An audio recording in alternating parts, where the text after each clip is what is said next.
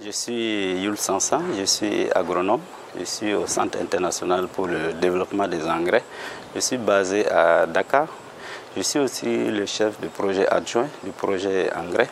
Alors donc euh, vraiment je vais remercier les organisateurs pour nous avoir invités à cet atelier de lancement de Pulsar. Alors clairement on voit bien que Pulsar et IFDC à travers son projet engrais ont des points communs de collaboration. Hein, c'est comme j'ai dit, notamment avec l'outil que Africa Rice a développé, nous pouvons générer des données pour alimenter la base de données que Engrais est en train de construire afin de développer une carte régionale des semences et des engrais. Donc ça, c'est un premier point. Je pense aussi comme euh, couvre tous les 15 pays de la CDAO, alors, et, le Pulsar est dans trois pays, le Nigeria, le Sénégal, la Côte d'Ivoire et même le Rwanda, je pense que nous pouvons ensemble, en tout cas au Nigeria ou au Sénégal, travailler ensemble avec ce nouveau projet financé par les FIDA.